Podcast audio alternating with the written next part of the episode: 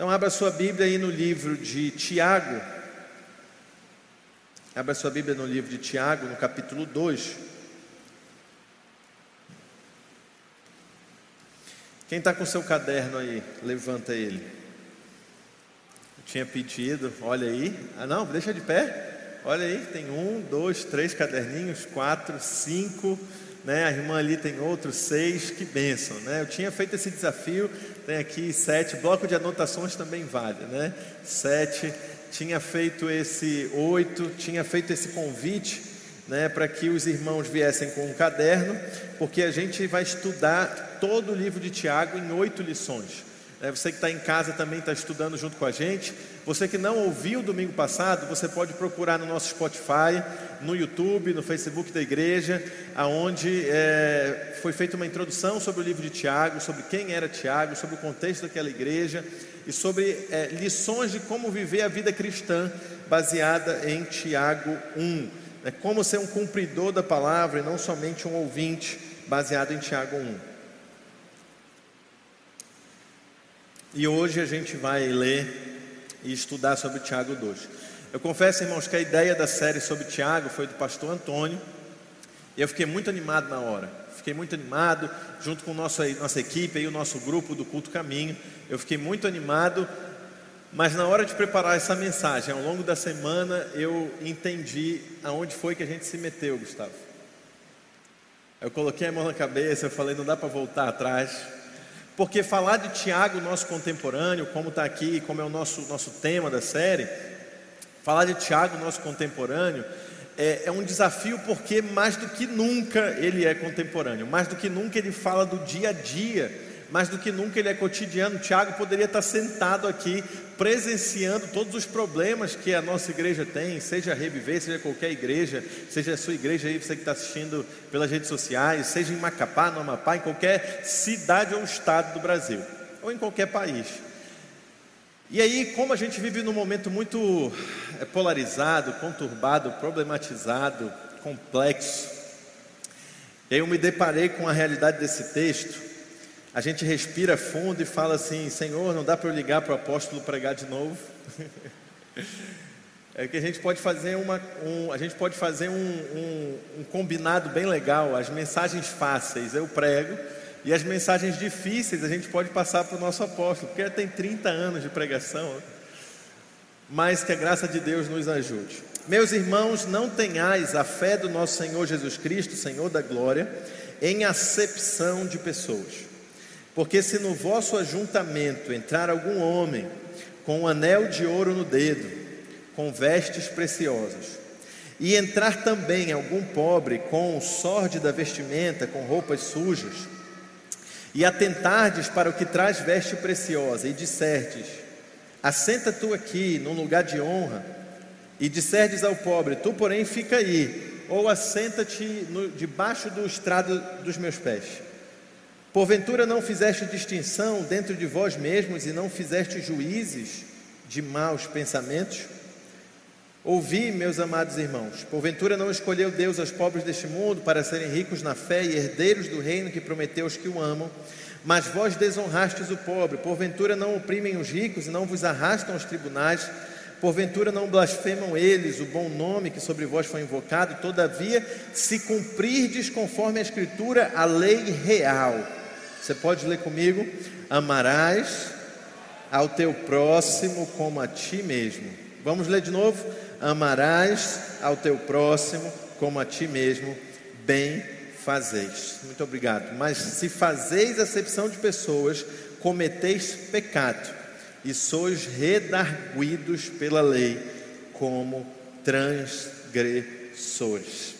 Coloque a mão no seu coração, o Espírito Santo nos ajuda tua palavra diz que o Senhor nos convence do pecado, o Senhor nos convence da justiça, o Senhor nos convence do juízo. Senhor, amassa, quebra, refina o nosso coração, em nome de Jesus, que a gente possa ouvir somente a tua voz, Pai. Toda interferência, todo ruído, Senhor, provocado pelo ambiente, ou pelo pregador, ou por qualquer outra coisa, em nome de Jesus. Nós somos tuas ovelhas, a gente reconhece a tua voz. Esse é o meu pedido, Que todo mundo saia daqui sabendo que ouviu a tua voz, em nome de Jesus. Amém. Irmãos, estão dentro desse desafio de falar sobre acepção de pessoas no meio da igreja. Que coragem do apóstolo Tiago. Que coragem do apóstolo Tiago de dizer que havia dentre os irmãos. A gente fizer um, um pequeno sermão textual, é, literal textual aqui, a gente consegue ver três coisas muito interessantes só no primeiro versículo. Primeiro, Tiago começa dizendo: Meus irmãos. Então, todo esse sermão, toda essa puxada de orelha, toda essa ensaboada, todo esse tapa com luva de pelica, quais outros sinônimos aí eu posso dizer, né? Todo esse esfregão, tudo isso é para irmão em Cristo. Amém, irmão? Então, a gente não vai ouvir essa mensagem e nem eu nem foquei ela preocupada com a acepção de pessoas lá fora. Lá na sociedade, de fato, a gente lida com isso todo dia. Mas o apóstolo Tiago ele começa falando, meus irmãos, vamos resolver um problema interno aqui entre a gente. Vamos lavar uma roupa suja. Segundo, ele ele deixando claro o público-alvo dessa porção, que o problema era entre os cristãos, ele vai dizer o seguinte: que a gente não pode ter fé no Senhor Jesus, o Senhor da glória, fazendo acepção de pessoas. Ele estabelece muito claro, irmãos, eu quero que você guarde isso no coração. Qual é o parâmetro de justiça que nós devemos adotar? E o parâmetro de justiça é Cristo. Amém? Então, como a gente vive num mundo muito ideologizado ou ideolatrizado, né? Que é quando uma ideologia vira uma idolatria. Então, como a gente vive num mundo de ideolo ideologias e ideolatrias, é importante a gente deixar claro da onde que surge o nosso parâmetro de justiça. Quem é o nosso referencial? Quem é o nosso norte quando se fala de justiça? Então não se trata de nenhuma ideia ou nenhuma outra cosmovisão a não ser aquela que emana do nosso Senhor Jesus Cristo. Amém, irmãos? Ou seja, esse ensinamento não aceita ser sequestrado ou capturado por quem quer que seja. De vez em quando tem alguém falando em nome de Jesus.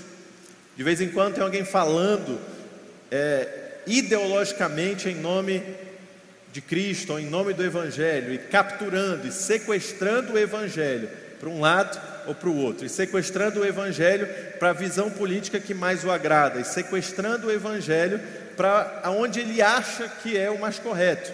O apóstolo Tiago ele vai deixar claro uma coisa de que a gente como a gente fala aqui no português claro, ponha Jesus fora disso. Amém, irmãos? Jesus tem um parâmetro próprio de justiça. Ele não vai se encaixar. Às vezes, e, e quando abre aquelas caixinhas de pergunta no Instagram, impressionante. Todas as vezes alguém me pergunta, pastor, aonde é que Jesus se encaixa na política, na direita ou na esquerda? Irmão, ele é o Senhor dos senhores, ele não vai se encaixar em lugar nenhum. Colossenses 1 diz que, pelo contrário, todas as coisas foram criadas por meio dele, só subsistem por causa dele e vão se encontrar na plenitude de Cristo. Amém, irmãos? Então a gente não vai conseguir encaixar Jesus, diminuir Jesus, colocando ele dentro de uma visão à, sua direita, ou à sua esquerda, ou à sua frente, ou atrás. É, Tiago começa deixando claro: o parâmetro dele é o parâmetro de Cristo. Então, o cristianismo ele tem a sua cosmovisão própria. Então, às vezes te perguntam assim: Poxa, você está ajudando alguém, a igreja está abrindo aqui uma casa ao lado que vai dar comida de graça, porque a igreja é socialista, porque a igreja é comunista, porque a igreja é liberal ou porque a igreja é capitalista. Na verdade, a igreja deve ser cristã. Amém, irmãos? Glória a Deus. Então, tem uma cosmovisão própria. A gente tem um, um manual próprio que a gente não consegue se enquadrar nessas categorias. Talvez a gente, pessoas físicas, seres humanos, você tenha sua, suas preferências. E é importante que tenha, e é bom que tenha. Você tem as suas preferências, você tem as suas escolhas, as suas aptidões, mas a gente não consegue enquadrar Jesus nisso. Ele é o Senhor dos Senhores, Ele é o Rei dos Reis. Portanto, tudo o que fazemos, fazemos pelo exemplo e o ensinamento que Cristo nos deixou. É por isso que a gente faz. É pelo exemplo de Cristo. A cosmovisão cristã, como eu falei em alguns momentos, eu acho que foi logo no início desse ano, eu falei um pouquinho de cosmovisão cristã. Ela é baseada em três aspectos que eu quero que você guarde bem no seu coração: criação, redenção e queda. Você quer entender como é que pensa um cristão na sociedade, no meio ambiente, na economia, na política, eh, nos negócios? É da seguinte forma: Deus criou todas as coisas, o ser humano se afastou de Deus, mas em Cristo recebemos o ministério da reconciliação, onde a gente vai pegar todas as coisas que estão desconectadas de Deus, o mundo dos negócios, a arte, a ciência, a, a mídia, a música, e vai reconciliar com Cristo. Amém, irmãos? Então nós temos um chamado de sermos, é, é, nós temos o ministério da reconciliação reconciliar em Cristo todas as coisas. É por isso que, se nós não estivéssemos em pandemia, a gente ia estar lá de fora da igreja fazendo o pregando na roça. Quem já participou de algum pregando na roça aqui da igreja? Né? Inclusive, se estiver assistindo, né, a família é, de Caio Fábio, Cíntia, né? Oi? Família Ferreira, foi uma família que foi toda impactada pelo pregando na roça. E aí de vez em quando, né, a gente, né, pastor gente ouvia algumas críticas, né? Mas por que que se faz pregando na roça? É pelo, pela seguinte, pelo seguinte motivo: nós recebemos uma missão de reconciliar em Cristo todas as coisas, amém?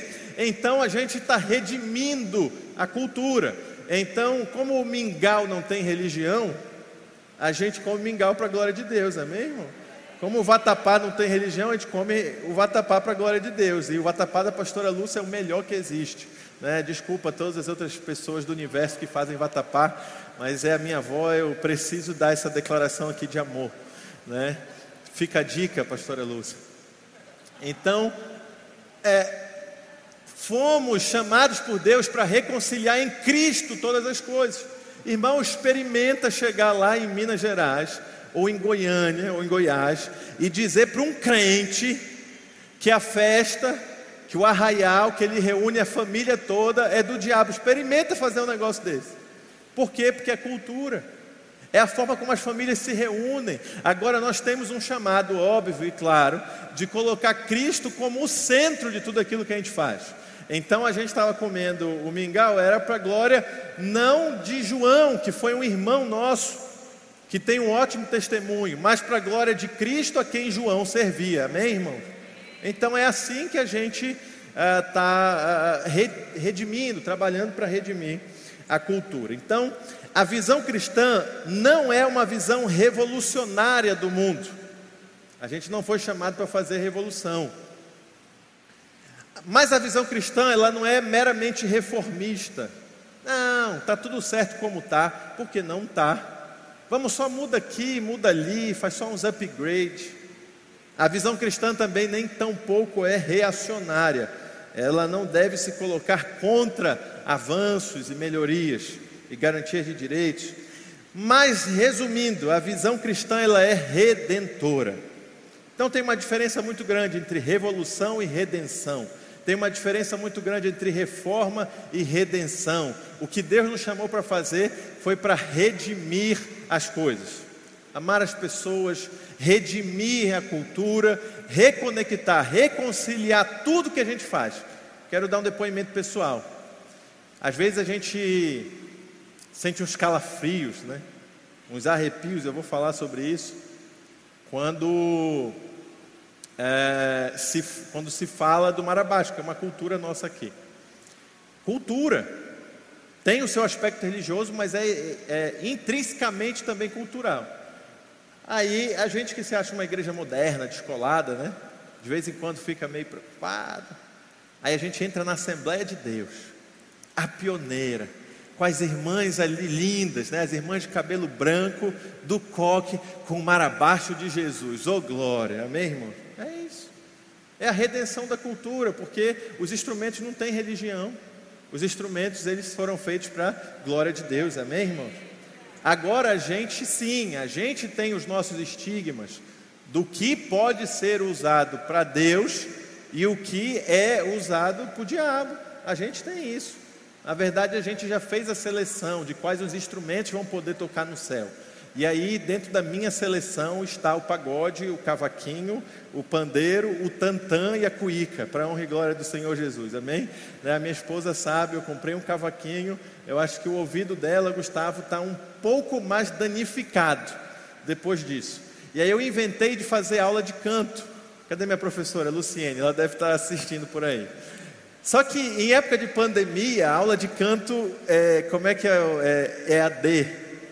E eu moro numa casa pequena, em que o quarto que eu inventei de fazer aula de canto era do lado do quarto de Luane.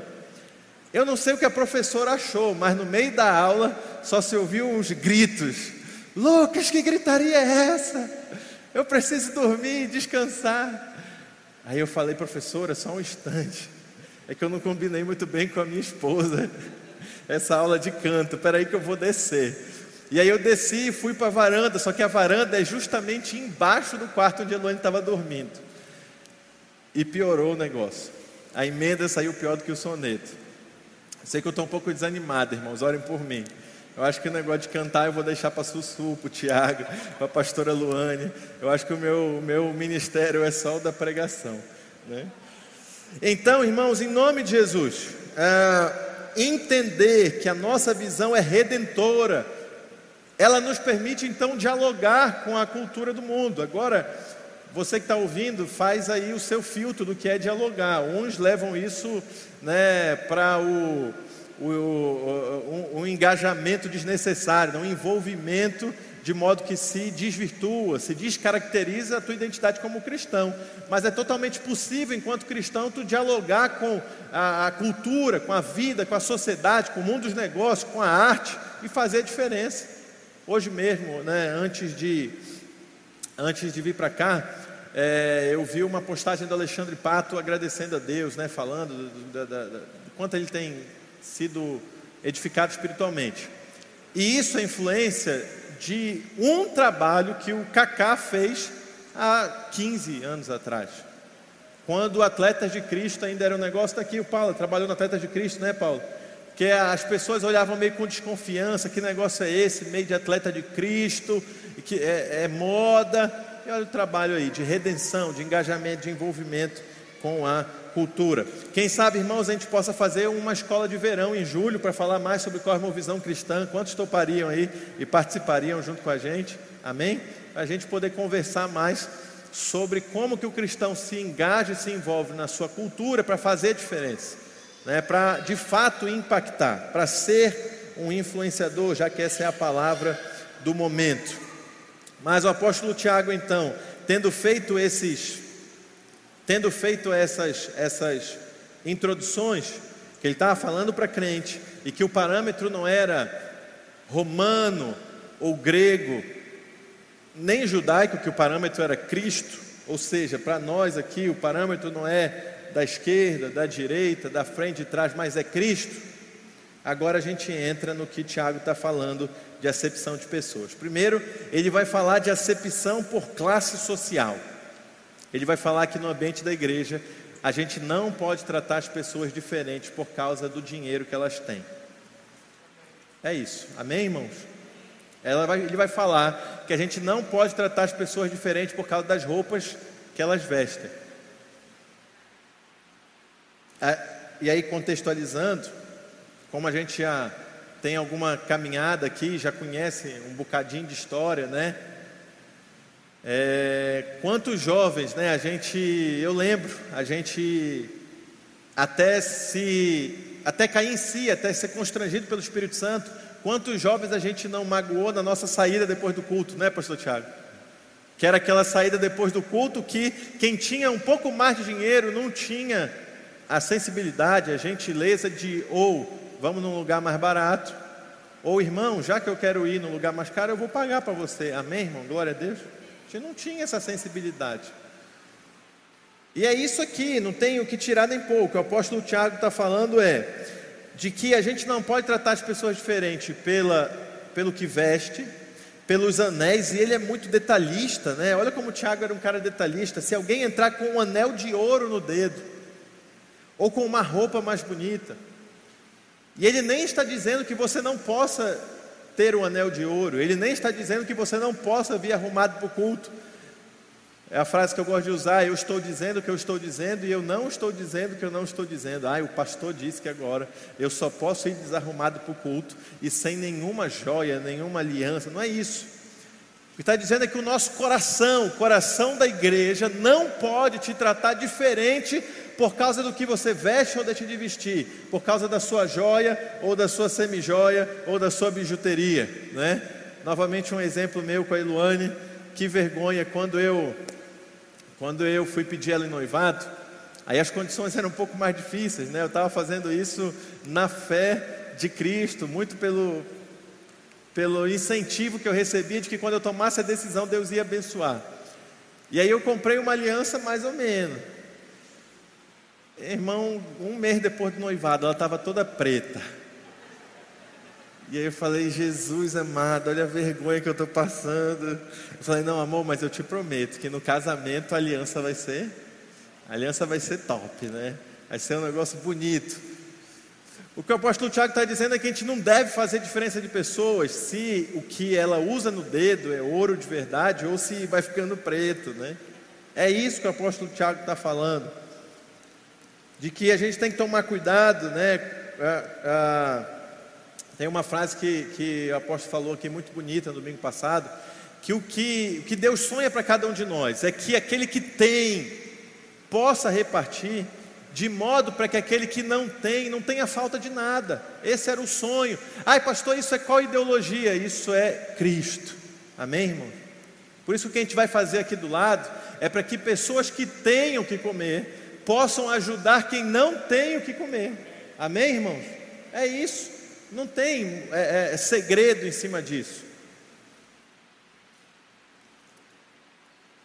Placas e homenagens a quem contribui apenas financeiramente. Quando eu estava montando essa mensagem, é, não, não, não tem o problema a gente relembrar a memória, como ontem 104 anos da Assembleia de Deus no Amapá. Não tem o problema a gente relembrar a memória de nossos pioneiros.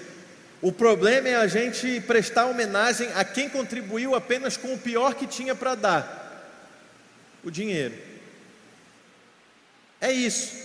É porque o dinheiro é o mínimo que Jesus te pede. É o mínimo. Porque se você entrar só aqui e legalizar-se com Deus, Daqui a pouco a gente tem consagração dos dizimistas, né? Vou me legalizar com Deus, vou, vou me limpar. De vez em quando a gente recebe umas ligações dessa. Pastor, eu quero me limpar com Deus. Aí como é que é na mente se limpar com Deus? Eu quero vir aqui e dar meus 10%. E aí, você achar que isso é o seu melhor, você está errado, porque o seu melhor é, além disso, a sua vida. Amém, irmãos? Então, as homenagens, que é o que o Senhor Jesus vai dizer na introdução da, da oração do Pai Nosso, que quando você der uma oferta, você não deve querer homenagens para si, porque se você tiver, tudo bem, está resolvido, você só não vai ser recompensado no céu. Jesus não tem crise com a gente. Então, se você quer recompensa, se você quer a, a, se você quer a, a, homenagem aqui na terra, Jesus mesmo te diz, irmão, fica tranquilo, sai daqui tranquilo, de cabeça fria, não tem problema. Você quer ser homenageado aqui, recompensado aqui, exaltado aqui, não tem problema. Você só não pode esperar algum tipo de recompensa quando chegar no céu, porque o Senhor Jesus disse que você já vai ter recebido a sua recompensa. Aí você escolhe, você faz o cálculo do que você quer, porque pode acontecer, porque o Senhor Jesus é justo e fiel na Sua palavra, de você chegar no céu e na hora da distribuição dos galardões ele dizer: E você já recebeu tudo na terra. Entra, você vai viver aqui na vida eterna, mas vai viver assim no lucro, sem nenhum galardão, só com a folhinha de, de oliveira. Assim, é isso. Aí você vai ver uma pessoa que você nem sabia o que ela fazia, você nem sabia quem ela ajudava, cheia de galardão lá é porque ela fez a melhor poupança possível. Eu vou receber no céu, na eternidade. Amém? Então, ah, não é um problema em homenagear os pioneiros, não é um problema em chegar aqui no dia 7 de setembro agora e louvarmos a Deus pelos 24 anos da igreja e agradecermos por quem está aqui há 24 anos trabalhando. O problema é a contribuição financeira ser a única coisa que a pessoa faz, porque isso é uma terceirização. E você não pode terceirizar a sua fé. Então, em nome de Jesus, ajude aqui na casa ao lado, amém? Não, vou falar de novo. Ajude aqui na casa da cidade. Mas em nome de Jesus, uma vez por ano, uma vez por ano, você vai pôr a sua luva, você vai pôr a sua touca e você vai vir ajudar a cozinhar. E eu vi esse testemunho no, no SCC. Quando eu fui passar pelo SCC com a minha esposa, e aí termina o SCC, o encontro de casais com Cristo, e você vê, eu não posso contar o que acontece lá dentro, mas você vê quem estava trabalhando.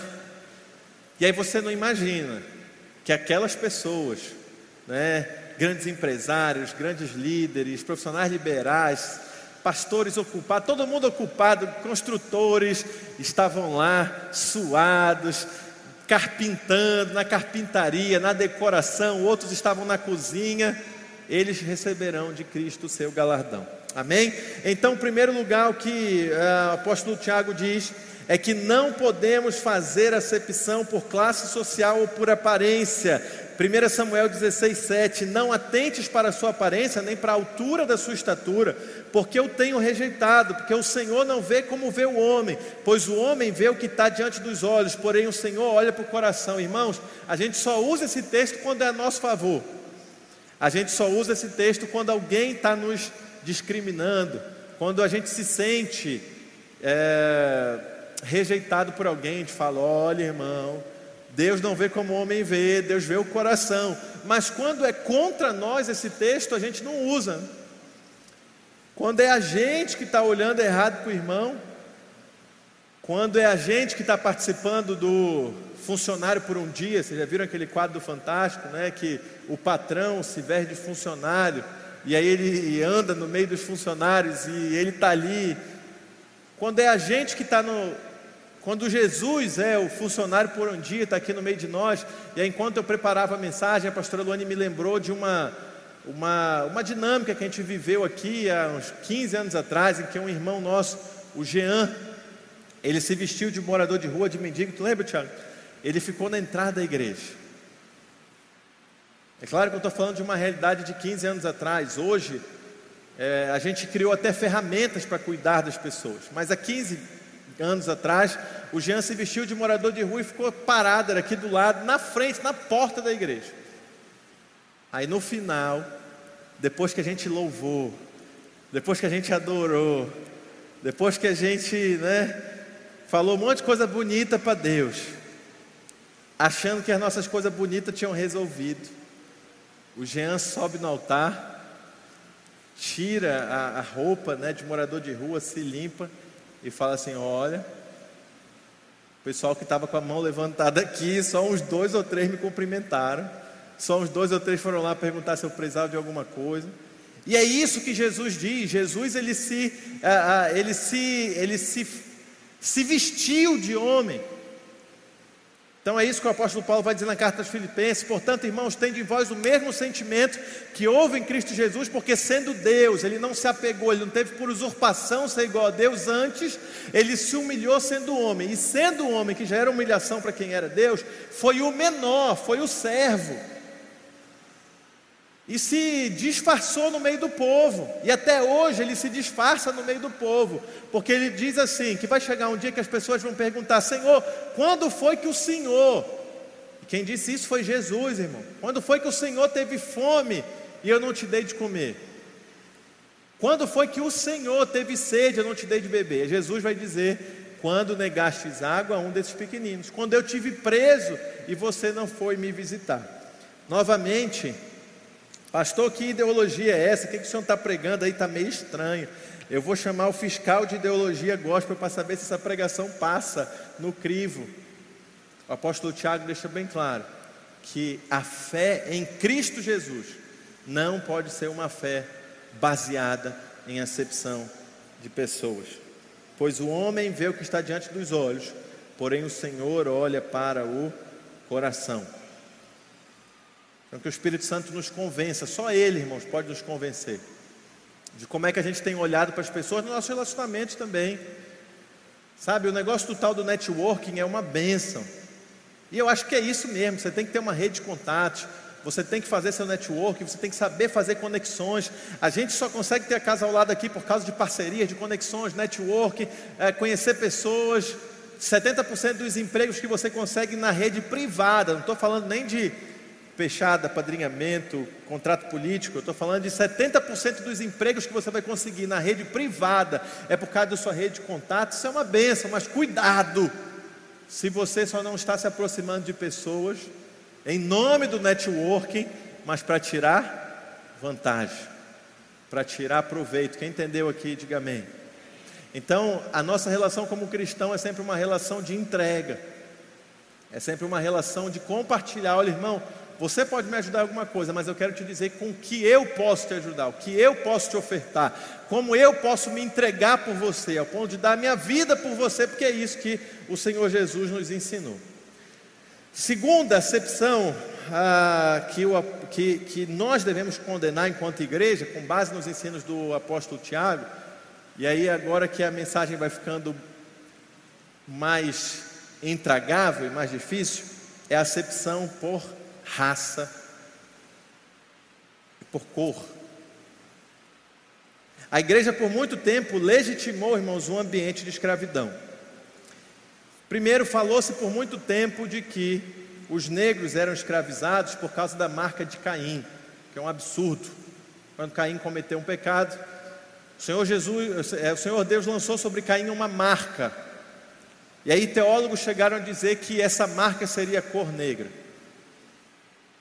Depois se falou por algum tempo, e até contemporaneamente, até alguns anos atrás, e até gente famosa no Brasil, falando que a África sofreu escravidão e sofria de doença e de pobreza porque eram descendentes de Cã, o filho amaldiçoado de Noé. No Brasil colonial, representantes da igreja tinham seus escravos. E não há uma coisa mais forte para legitimar algo do que o exemplo. Você chegava numa igreja cristã, seja romana ou protestante, alguns líderes religiosos tinham seus escravos. No Brasil imperial também, a revolta dos malês, que aconteceu em Salvador, 1835, 160 escravos se insurgiram contra os seus senhores. Desses 160, 45 tinham senhorios, tinham donos evangélicos. Oh, glórias, né? Segundo os arquivos públicos da Bahia, 45 destes escravos que se revoltaram eram escravizados por senhores protestantes que os levavam para o culto. Irmãos, honestamente, hoje a religião cristã, a religião evangélica é a religião mais negra do país. Então você tem mais negros evangélicos do que qualquer outra religião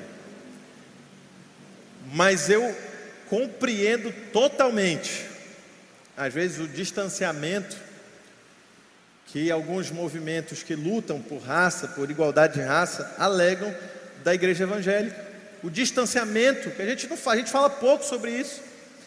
Glória a Deus, no ano passado a gente teve uma chamada, uma videochamada, onde alguns irmãos negros da nossa igreja puderam abrir o coração. O pastor Tiago coordenou isso, acho que a gente tinha uns 30 jovens no bate-papo. E a gente ouvir de irmãos nossos, aqui na nossa igreja, que já sofreram algum tipo de racismo ou preconceito. Porque a mensagem de Tiago é para irmãos, amém, irmão? A gente tem que ouvir na, na videochamada que, muito embora a gente é, até tente, se esforce, mas a gente está tá muito longe de respeitar a todos e amar como Cristo ama, e entregar a nossa vida e, e amar ao próximo como a si mesmo. Porque tem situações que alguns irmãos nossos já passaram na igreja que a gente não ia aceitar passar. Eu pedi para eu pedi para o Joel separar, não sei se está no ponto, e você que está em casa vai assistir também. uh, um vídeo bem curtinho, acho que é 40 segundos, do Clóvis Pinho. Clóvis Pinho, ele é o vocalista da, da, da, do grupo Preto no Branco. E aí todo mundo canta a música dele, irmãos. É Ninguém Explica Deus, essa música mais famosa. Todas as igrejas cantam a música dele. Mas você vai ouvir o que, que ele já passou por ser um cristão negro. Coloca aí, Joel, por gentileza. Só que antes do preto no branco, por exemplo, eu tive uma experiência medonha, cara. Numa igreja, quando a gente foi, ainda éramos trio 6 e a gente foi numa igreja cantar. O pastor mudou a administração na hora que ele pôs o olho na gente. Todo mundo cabelo black, né? Entramos na igreja, ele não deixou a gente tocar. Não ele deixou. achou que a gente ia ser má influência para os jovens da igreja. Ele começou a dar exemplos disso, de pessoas que deixam o cabelo para cima. Expondo vocês. E eu comecei a olhar e vi várias pessoas brancas com cabelo comprido, comprido o nosso cresce para cima, viu? Você não sabe, o nosso é, Só queria cima. avisar esses queridos que a gente não tem culpa disso. A gente não tem culpa que o nosso cabelo cresce para cima. Não vou fazer chapinha no meu cabelo para ele crescer para baixo. É, exatamente. Quer dizer, o cabelo cresce para baixo, ok. O para cima não, ok. O nome disso é preconceito. Pessoas que deixam o cabelo para cima. Expondo vocês. E eu comecei a olhar e vi várias pessoas brancas com cabelo comprido. comprido. Nossa. E antes do preto no branco, por exemplo, eu tive uma experiência medonha, cara. Numa igreja, quando a gente foi, ainda éramos trio 6 e a gente foi numa igreja cantar. O pastor mudou a administração na hora que ele pôs o olho na gente. Todo mundo cabelo black, né? Entramos na igreja, ele não deixou a gente tocar não ele deixou. achou que a gente ia ser má influência para os jovens da igreja. Ele começou a dar exemplos disso, de pessoas que deixam o cabelo para cima. Numa igreja, e quando o pastor viu o visual dele, viu que ele é do visual Black Power e tal, fala assim: olha, vocês não vão cantar aqui, porque o cabelo de vocês não é para baixo, o cabelo de vocês é para cima. E aí ele falou assim: olha, pastor, eu queria dizer o seguinte, que eu não tenho culpa do meu cabelo crescer para cima. Vai reclamar com Deus, que foi Ele que criou toda a diversidade. E Ele que ama e vai reunir diante de si todos os povos, tribos, línguas, raças e nações que foram compradas pelo sangue do Cordeiro. Você pode aplaudir o Senhor Jesus?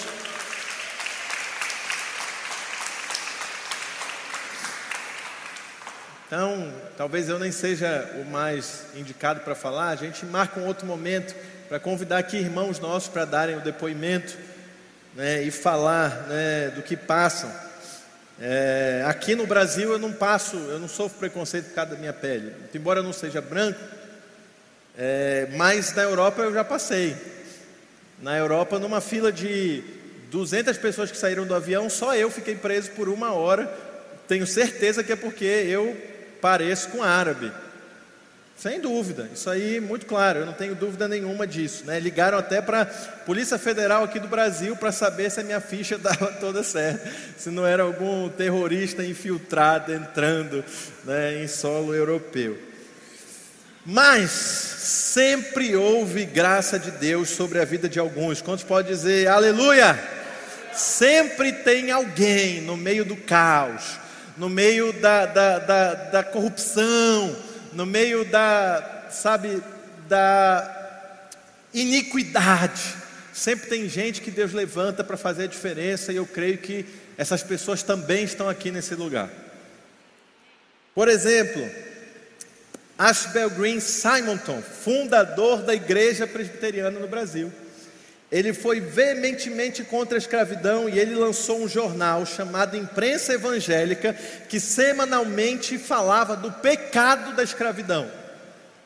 Ele não era, não foi por muito tempo a, a, o mainstream, né, a pessoa mais benquista, ele não foi o mais popular da época, mas ele não abriu mão.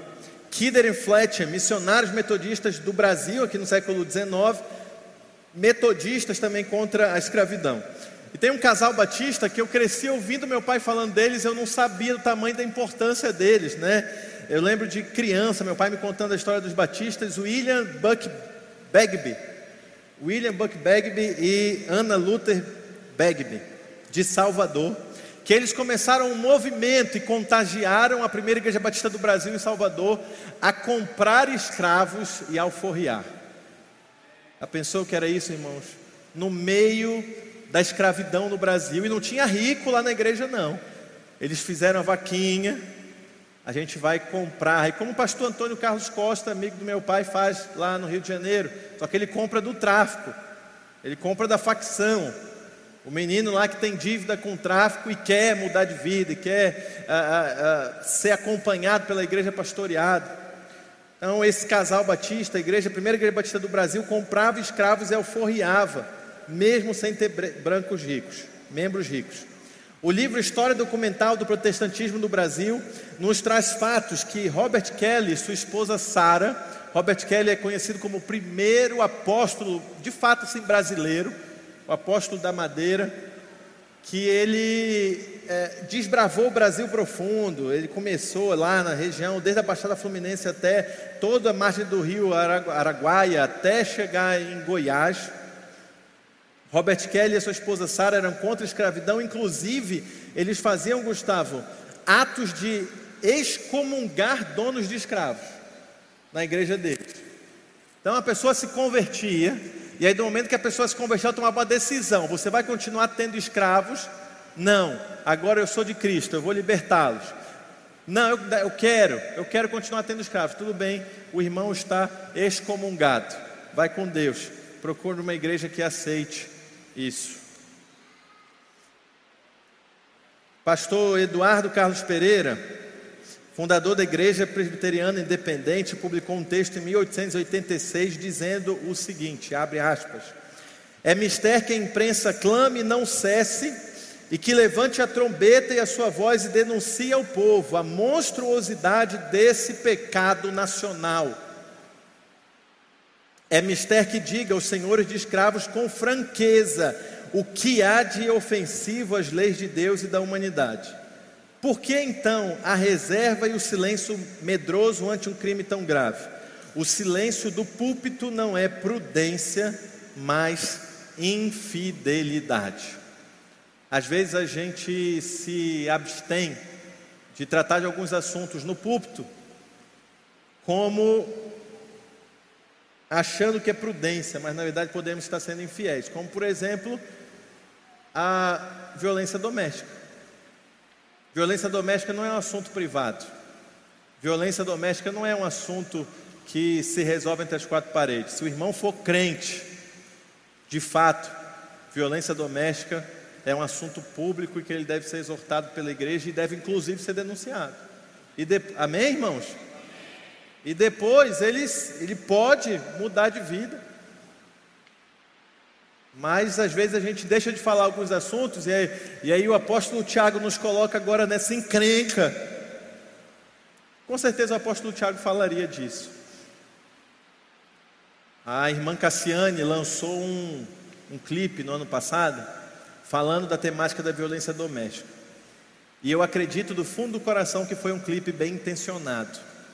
Mas, irmãos, foi um clipe muito infeliz. Porque, muito embora bem intencionado, o clipe mostrava uma irmã evangélica, como muitas, como quem, eu não sei aonde vai chegar essa mensagem, como que apanhava muito do marido, sofria, sofria, sofria, aguentou calada, e aí o irmão se converteu e Deus fez a obra. Naquele caso, tem muitas que morrem antes do irmão se converter e Deus fazer a obra. Por isso, então, que ano passado, sob a bênção do nosso apóstolo, a gente abriu um canal aqui, o telefone da nossa igreja. Pode colocar de novo, Joel, por favor. O telefone da nossa igreja também é um canal para que mulheres que sofrem violência doméstica possam acionar. E aí você tem aqui psicólogas e advogadas. Seu nome não vai ser divulgado, não vai, você não vai sofrer nenhuma exposição, mas a secretaria da igreja vai receber esses nomes e passar especificamente para psicólogos e advogadas da igreja. 98401 9374. Eu não sei até onde essa mensagem pode estar indo, mas em nome de Jesus, não sofra calada, você faz parte de uma igreja, a igreja de Cristo. Vai ter gente para te ajudar. Então, essa frase mexeu muito comigo. Silêncio do púlpito pode não ser prudência, mas sim infidelidade. Eu quero contar para vocês uma história, uma história que marcou muito minha vida, do John Newton. Aí pode preparar ah, ah, passa o link para o pastor Antônio, Joel, eu esqueci de passar para ele, ah, da música que eu. A história do John, John Newton é o seguinte: provavelmente você já ouviu falar de uma música chamada Amazing Grace. Eu já disse que eu não sou um bom cantor, eu não vou me arriscar a cantar aqui, mas essa música foi escrita por John Newton, que antes de ser um pastor anglicano, ele era capitão de um navio negreiro. Antes de ser pastor anglicano, ele ganhava dinheiro transportando escravos da África para a Inglaterra. E aí, em uma tempestade, ele achou que ia morrer. E aí, o barco para lá, o barco para cá, e o barco balançava, e ele via raio, trovão, relâmpago. Como é que é aquele áudio lá do WhatsApp? Relampagando. Esse irmão entendeu. Os que são mais conectados nos memes. E aí ele via assim, ah, e tal, e ia cair, o pessoal vão morrer, vão morrer, vão morrer, e ele fez ali um compromisso com Cristo, que se ele sobrevivesse, olha como ele sabia, geralmente esses nossos compromissos são fruto de algo que a gente tem quase certeza que faz de errado, né, pastor Adolfo? Não é assim uma iluminação, a gente já sabia que fazia algo de errado, né? Senhor, eu faço um voto, se eu sobreviver, eu nunca mais vou traficar escravos. E aí o, o piloto, o comandante do navio cai na água e só sobra ele, que era só o dono, o dono do negócio, para guiar. Ele pega o leme e leva, e aí você pode ver depois na, na, nos diários dele o sofrimento né, que ele conta. E aí eh, ele vira pastor, né, pastor anglicano, passa 43 anos da sua vida pregando. E aí, em 1782, John Newton disse: Minha memória já quase se foi, mas eu recordo duas coisas. Uma, que eu sou um grande pecador, e a segunda é que Cristo é o meu grande Salvador. Depois de toda a vida dele, que ele não tinha como corrigir os erros da vida dele, ele só podia se agarrar em duas coisas: uma, eu sou um grande pecador, e duas, Cristo é meu grande Salvador. Quando você vai no túmulo de John Newton, na Inglaterra, você encontra na lápide assim: John Newton, uma vez infiel e libertino, um mercador de escravos na África, foi, pela misericórdia de nosso Senhor e Salvador Jesus Cristo, perdoado e inspirado a pregar a mesma fé que ele tinha se esforçado muito para destruir. É assim que você vai encontrar na lápide. Esse John Newton, ele, no meio dos seus 43 anos de ministério, ele foi pastor de um jovem, um jovem viciado em ópio que era membro do parlamento britânico, que um dia encontra-se com Jesus, o nome dele William Wilberforce. E aí ele chega na igreja de John Newton falando assim: Eu quero me entregar a Jesus, eu não tenho mais sentido na vida, minha vida não, não, não, não tem mais razão de ser. E aí ele se entrega a Jesus pela mão de John Newton, que John Newton era o mercador de escravos, e ele era um membro do parlamento, parlamento britânico. E aí no dia seguinte ele volta e fala: Pastor, agora que eu entreguei minha vida para Jesus, eu vou fazer uma carta e renunciar ao meu cargo de uh, Lorde Britânico. Eu vou renunciar ao meu cargo na, na, na, na Casa dos Representantes. E aí o pastor falou para ele: Não, Deus tem uma obra para fazer na sua vida. E aí, esse rapaz que se converte, que queria largar a posição que ocupava, para se dedicar totalmente só ao Evangelho. E você pode assistir no, no filme Amazing Grace ou ler o livro. Ah, eu acho que no Brasil foi traduzido para Uma Jornada de Liberdade. E aí você, é, você pode assistir a história dele, ele tem conflitos com Deus. Deus, eu quero ser só pastor. Eu não quero saber desse negócio de política, é muita corrupção, é muito problema, é muita dor de cabeça. E aí Deus fala para ele: Eu tenho uma obra para fazer através da tua vida. Você vai escrever o projeto de lei que vai acabar com a escravidão no Reino Unido. E aí ele escreve o projeto de lei e perde. Escreve o projeto de lei e perde. Escreve o projeto de lei e perde. Ele leva mais de 10 anos tentando todos os anos aprovar o ato de abolição até que ele consegue. Quem aprovou então o ato de abolição foi um parlamentar britânico que foi ganho para Cristo por um ex-comandante de navio negreiro.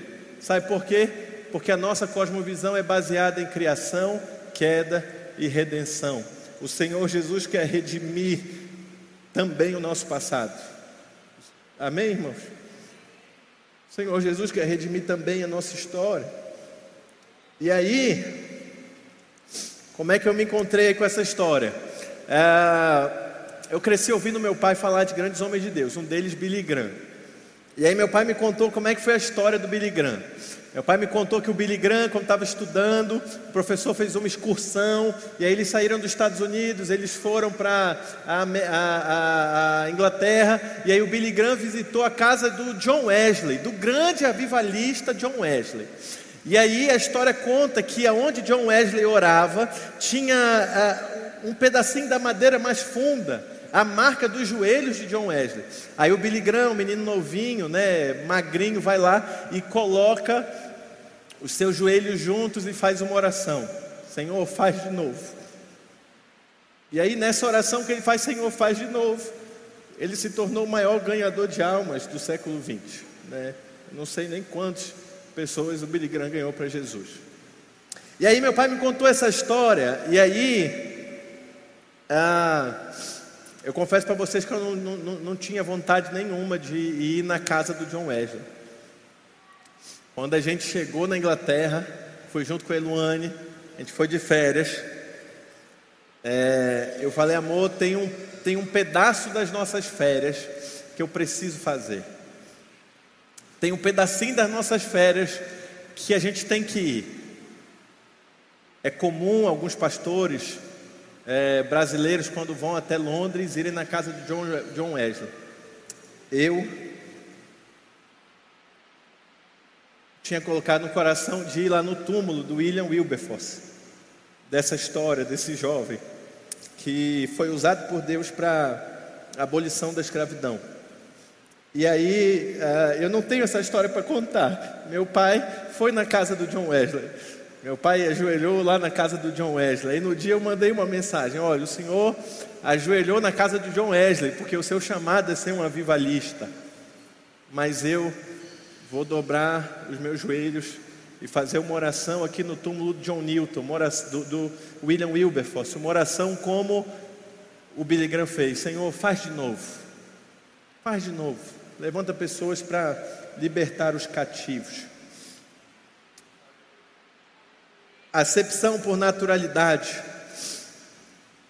O livro Experiências da minha vida e minhas experiências com a verdade do Mahatma Gandhi, o Gandhi é o pai da independência indiana, ele conta da experiência dele com um missionário. Aí o missionário perguntou assim: Gandhi, você sempre cita as palavras de Cristo, por que você não se rendeu a Jesus ainda? E aí Gandhi falou assim: Olha, eu não rejeito a seu Cristo, eu amo o seu Cristo. Apenas eu acredito que muitos de vocês cristãos são bem diferentes do vosso Cristo. Qual era o motivo dessa frase? Aí na autobiografia dele ele vai contar. O Gandhi, quando ele estava estudando na África do Sul, ele era muito interessado pelo Evangelho. Ele chegou a considerar seriamente a possibilidade de se converter ao cristianismo, mas quando ele chegou numa igreja, ele ouviu a seguinte coisa: O que você quer, kafir? Kafir era uma palavra pejorativa para os estrangeiros indianos de pele amarela que estavam na África do Sul. O que, você quer, Kafir? Aí ele falou: assistir a um culto. E aí o diácono da igreja disse: não existe lugar para kafirs na nossa igreja. Gandhi, então, é um dos grandes líderes do hinduísmo na Índia. Aí você sabe como é que é lá a religião. Foi uma prova cabal da nossa acepção por naturalidade. Sabe, eu acho que a gente tem que um dia chamar o pastor Almeida e a pastora Nelson, apóstolo chamar eles dentro do gabinete e perguntar assim: vocês algum dia já foram maltratados na nossa igreja por serem colombianos? Eu acho que a gente tem que fazer essa pergunta, porque irmão, ser estrangeiro é tão difícil que o Senhor Deus disse que a verdadeira religião é cuidar da viúva, dos órfãos e dos estrangeiros. É porque ser estrangeiro não é fácil, irmão. A gente acompanhou pastor Medo, pastora Nelson doente. A gente aqui tem pai, tem mãe, tem, tem, tem família, tem conhecido, tem a, o networking, tem a rede de contatos, consegue ir aqui e ali. Mas o estrangeiro não. A única família que um estrangeiro tem é a igreja que ele faz parte. Então a gente também tem que a vigiar nisso. Caminhando para o fim, acepção de pessoas por sua história. Antigamente era muito comum a gente ter cultos para ouvir testemunhos de transformação de vida. Irmãos, a minha, minha, a minha infância no Evangelho era ouvindo testemunhos de transformação de vida. A pessoa chegava aqui e falava, eu era. Virou até música de Mamonas Assassinas, nos satirizando, porque era assim que eram os cultos. Ah, eu era bêbado, eu era isso, eu era aquilo, eu era bandido, eu era traficante, eu era. E contava, né? E talvez, irmãos, aqui eu vou dizer algo pessoal, talvez não seja a sua percepção. Mas eu, de vez em quando, me incomodava com aquilo, e eu mesmo talvez tenha contribuído para constranger os irmãos a não fazerem mais, porque a gente falava assim: ah, isso aí é testemunho, é desgraça. Ah, ao invés de pregar a palavra, só fica falando de como ele era e como ele está hoje, olha só a minha cegueira. Porque o que, que é ser testemunha de Cristo se não dizer antes eu era cego e agora eu vejo? Talvez um testemunho de um ex-ladrão é dizer que ele era ladrão e agora ele não rouba mais, amém, irmãos? Glória a Deus.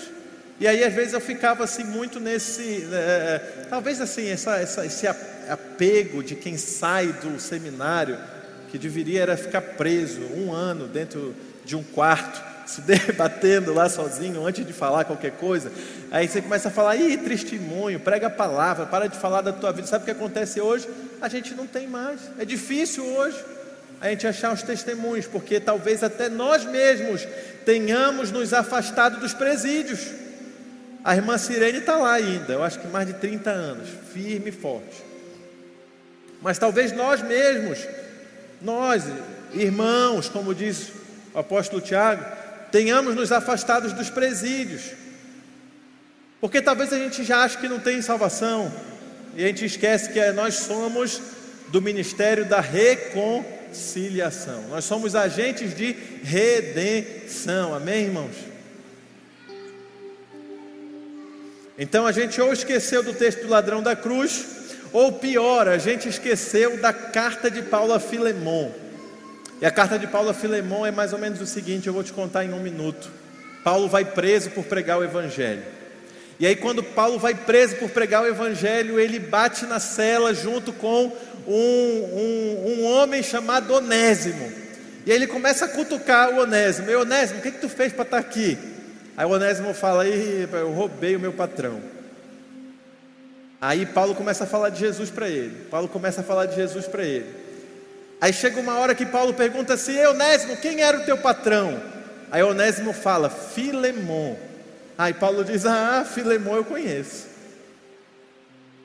Quando Onésimo já tinha se arrependido, que é uma das bases da transformação, da redenção, o arrependimento. Quando Onésimo tinha decidido mudar de vida, Paulo puxa o papiro e começa a escrever: Filemon, eu te ganhei para Cristo tu me deve a tua alma. Eu poderia te cobrar e te obrigar a fazer o que eu vou te dizer, mas eu te peço, pela compaixão de Cristo, que receba Onésimo de volta. Aí já pensou Paulo lendo um negócio desse? Rapaz, o cara me roubou. Mas tudo bem. É um empregado a mais, não é ruim, né? Vou voltar a ter um empregado, ele era bom de trabalho, Aí Paulo continua escrevendo, só que agora não mais como escravo, mas como irmão em Cristo. Você pode dar um glória a Deus? Já pensou que é isso? É isso, irmãos, essa é a mensagem que a gente deve pregar. A gente não pode fazer acepção de pessoas pela sua história, sabe por quê? E aqui eu encerro para nós orarmos. Eu vou pedir, é, eu não sei se a gente consegue jogar música e depois o Ministério de Louvor continuar na música, ou senão a gente vai em outro mistério, em outro mover, não tem problema. É, mas eu queria que vocês ouvissem essa música. Mateus 1, sabe que a gente não pode fazer acepção de pessoas por causa da história de alguém? Porque eu vou te falar da história do nosso Senhor Jesus, da genealogia dele. Tem bandido na genealogia de Jesus, tem assassino na genealogia de Jesus. Tem prostituta na genealogia de Jesus. Tem até, tem omisso na genealogia de Jesus. Tem caso de incesto ali na família ascendente de Jesus tem de tudo. Mas talvez é para que você que está aqui, você que está em casa, você que está assistindo pelo YouTube, pelo Facebook, você que está assistindo qualquer dia do ano, qualquer hora, é para você saber que aonde abundou o pecado, superabundou a graça. É saber que não apenas nós não podemos fazer acepção de pessoas por classe social, por cor, não apenas podemos fazer acepção de pessoas por raça, por naturalidade, se é brasileiro, se é estrangeiro, mas também não podemos fazer acepção de pessoas pelo passado, pela sua história ou pela sua genealogia. O Senhor Jesus, Ele é tudo em todos. Portanto, eu queria te pedir, você ficar de pé, colocar a mão no seu coração, pedir para que o Espírito Santo te constranja nesse momento. É só Ele que pode nos lembrar do pecado, da justiça e do juízo. O Joel vai colocar a música que o John Newton escreveu, Amazing Grace, na versão em português.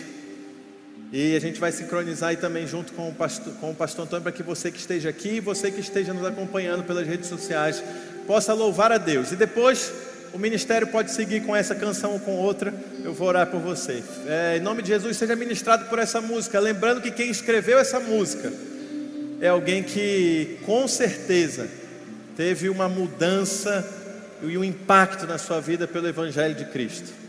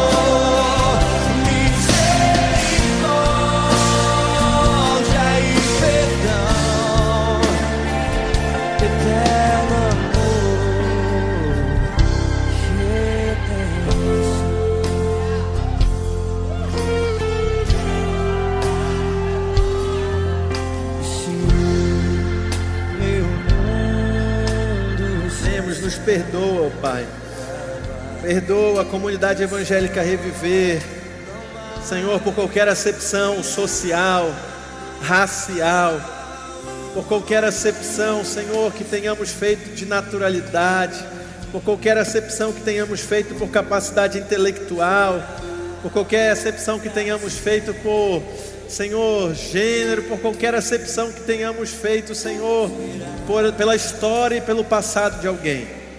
A tua palavra nos diz que nós não podemos seguir a Cristo, tendo a nossa fé baseada em acepção de pessoas.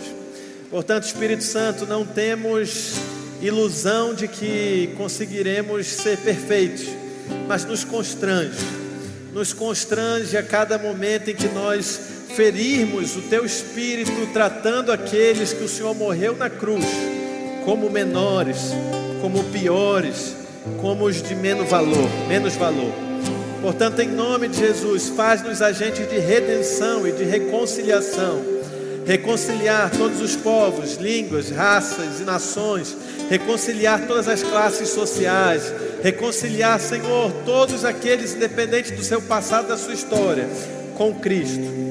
Portanto, em nome de Jesus, decida aí no seu lugar hoje ser um agente de reconciliação. Decida no seu lugar hoje ser um pregador do Evangelho. Decida no seu lugar hoje ser alguém que um dia já foi cego, mas hoje pode enxergar. O que você enxergou é que o maior mandamento é amar a Deus sobre todas as coisas, com toda a tua força, com todo o teu coração e com todo o teu entendimento. Mas o segundo é amar ao próximo como a si mesmo. Faz, Senhor, em nós. Constrange o nosso coração. Muito obrigado pelo livro de Tiago. E muito obrigado pela atualidade com qual o Senhor fala conosco.